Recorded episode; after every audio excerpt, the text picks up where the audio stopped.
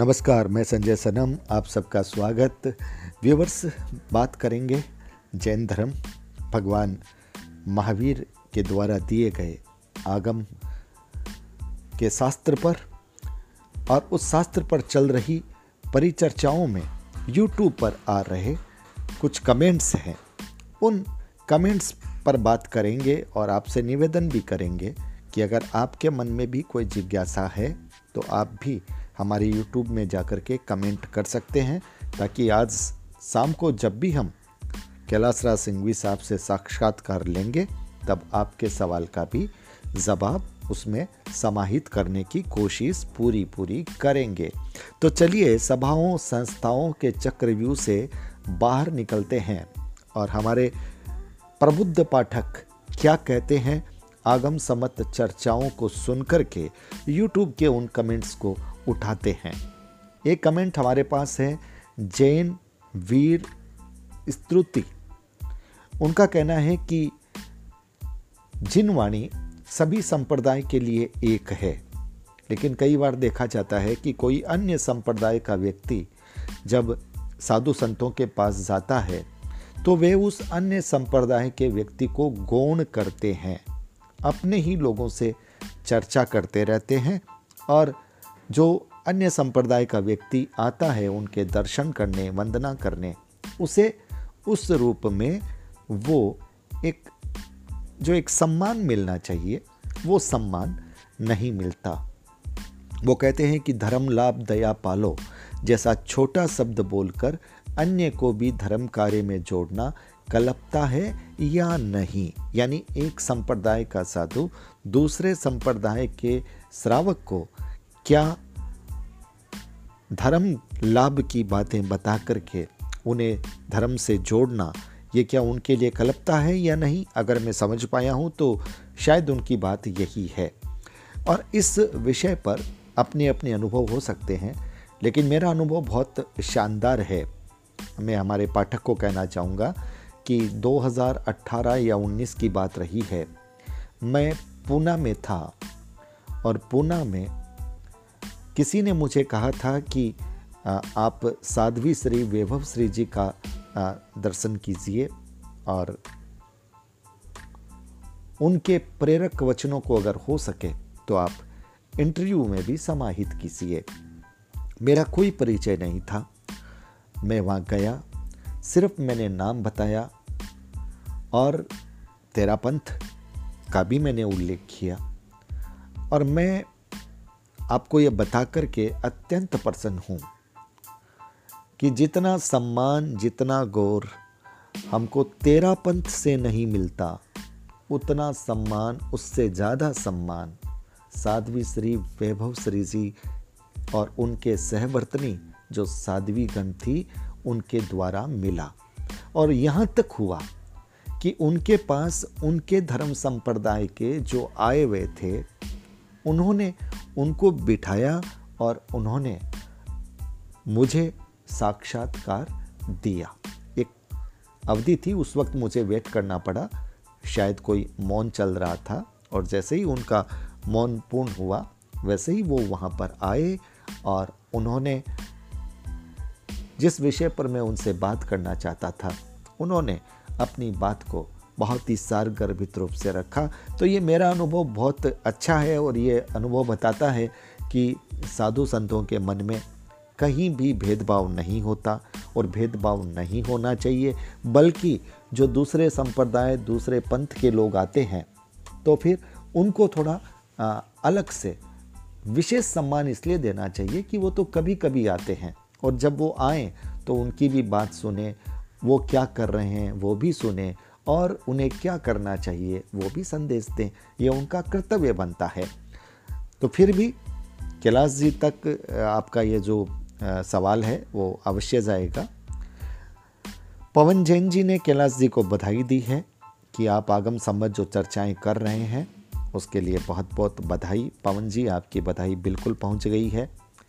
जगमिंदर जैन साहब ने एक बहुत अच्छा सवाल किया है कि साधु को शासन श्री जैसा पद देना क्या आगम सम्मत है? हालाँकि इसका आ, सही जवाब ऑथेंटिक जवाब कैलाश जी ही देंगे लेकिन उन परिचर्चाओं में कैलाश जी ने सत्कार की बात कही थी कि साधु के लिए सत्कार वाली ये कोई बात है ही नहीं। नहीं तो उन्हें अलंकार लेना कलपता है और नहीं देना कलपता है। ये उस वक्त चर्चा में कैलाश जी ने स्पष्ट किया था, फिर भी अधिकृत जवाब हम कैलाश जी से लेंगे। जगमिंदर जी, आपने अपनी बात कही। इसके लिए बहुत बहुत शुक्रिया। पूर्णिमा मेहता जी लिखती हैं, पहले ज्ञान, फिर क्रिया। ज्ञान के अभाव में क्रिया संभव नहीं। आप जानेंगे नहीं तो आचरण में कैसे लाएँगे? इसलिए इस तरह की परिचर्चाओं से जागृति लानी पड़ेगी। पूर्णिमा जी ने एक बहुत गंभीर बात लिखी है कि कुछ समुदाय में श्रावकों को आगम पढ़ने ही नहीं देते। ये तो बिल्कुल ऐसी बात है, जैसे राजनेता जो अशिक्षित लोग हैं, उनको शिक्षित होने ही नहीं देते, ताकि वे अपने अधिकार न जान जाएँ। और वो उन्हें वोट बैंक के रूप में प्रयोग करते हैं तो पूर्णिमा जी की बात से बिल्कुल ऐसा लगता है कि कहीं कहीं ऐसा चलता है कि भाई आगम अगर ये जान गए, अगर ये आगम समझ गए तो फिर कल ये टोकने लग जाएँगे। इसलिए अच्छा है इनको पढ़ने ही न दिया जाए। पूर्णिमा जी ने बहुत गंभीर बात कही है। पूर्णिमा जी आपका बहुत बहुत स्वागत बहुत बहुत शुक्रिया। बिमल कुमार जैन जी लिखते हैं। बहुत महत्वपूर्ण बात बिमल कुमार जैन जी ने लिखी है। उदाहरण दिया है कि जिस तरह से श्रावक संदेशिका धर्म, संप्रदाय, संस्था, आचार्य के निर्देश के आधार पर एक श्रावक के लिए तय होती है, ठीक उसी तरह से आगमों के आधार पर सकल जैन संघ के साधु व श्रावक समाज की आचार संहिता क्या नहीं होनी चाहिए? बहुत बड़ी बात, बहुत अच्छा सवाल उन्होंने रखा है ताकि सकल समाज को आगम सम्मत जानकारी हो यानी हर आम श्रावक को भी आगम सम्मत जो मुख्य मुख्य जानकारी हैं, वो होनी चाहिए। ये बहुत महत्वपूर्ण बात बिमल कुमार जैन जी ने लिखी है, और जब हम कैलाश जी से बात करेंगे तो इस विषय को भी पुनः लेंगे। पूनम चंद जी मनोत लिखते हैं कि साधुओं के शीतलाचार की जिम्मेवारी श्रावकों पर क्यों?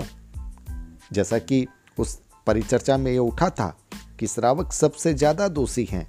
तो लगता है पूनम चंद जी मनोज जी ने उसी बात पर अपनी बात रखी है। स्वागत है पूनम चंद जी कि साधुओं की शिथिलता पर, शिथिलाचार पर श्रावकों की ज़िम्मेदारी क्यों? साधु अपना संयम पालन में सक्षम क्यों नहीं? सवाल तो वाकई में अपना महत्व रखता है और उन्होंने ये भी लिखा है कि श्रावक को आगम श्रवण करवाना किसकी ज़िम्मेदारी है? यानी जिसकी ज़िम्मेदारी है, यानी साधु संत आचार्यों की है, पूनमचंद जी बात आपने सही लिखी है। अगर वे ही शीतलाचार करेंगे तो फिर श्रावक क्या करेंगे? अधिकृत जवाब हम कैलाश जी से लेंगे, लेकिन जहाँ तक मेरी जानकारी है कि हमारे यहाँ श्रावक को अभिभावक कहा जाता है। इसलिए अभिभावक का दायित्व तो फिर भी बनता है। साधु के पास ज्ञान है, दर्शन है, चरित्र है, सब कुछ है। लेकिन उसके बावजूद भी श्रावकों की नज़र अपने आप में बहुत महत्वपूर्ण है और सही वक्त पर सही एक्शन की भी आवश्यकता है। शीतलाचार पहले टोकने से मिटे और अगर टोकने से नहीं मिटे तो पूनम चंद जी फिर रोकना भी चाहिए।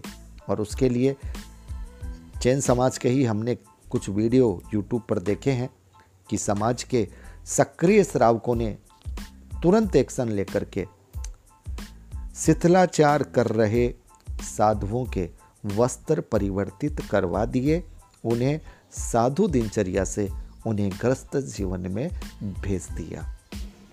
तो ये ज़िम्मेदारी यहाँ पर श्रावक की हो जाती है, इसलिए श्रावक की ज़िम्मेदारी भी हमें समझनी होगी, फिर भी ऑथेंटिक जो जवाब हैं, वो कैलाश जी से ही लेंगे।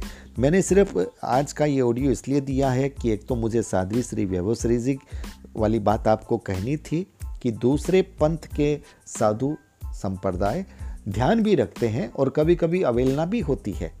यह बात भी सही है।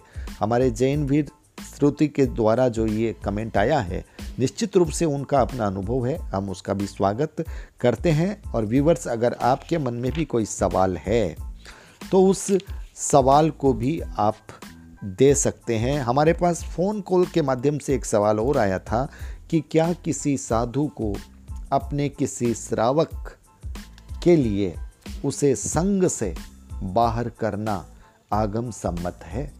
ये भी सवाल है और ये सवाल भी आज हम कैलाश जी से लेने की कोशिश करेंगे।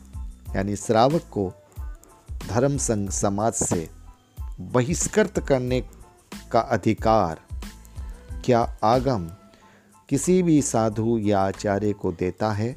ये भी एक सवाल है।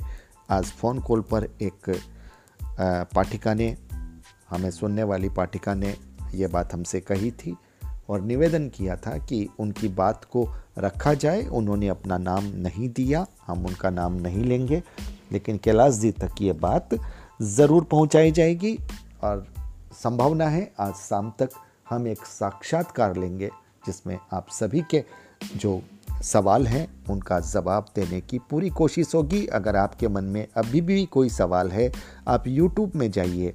हमारे YouTube के कमेंट बॉक्स पर अपना कमेंट दीजिए, या फिर हमारे व्हाट्सएप नंबर पर भी आप अपनी बात कह सकते हैं। बहुत बहुत आभार, नमस्कार।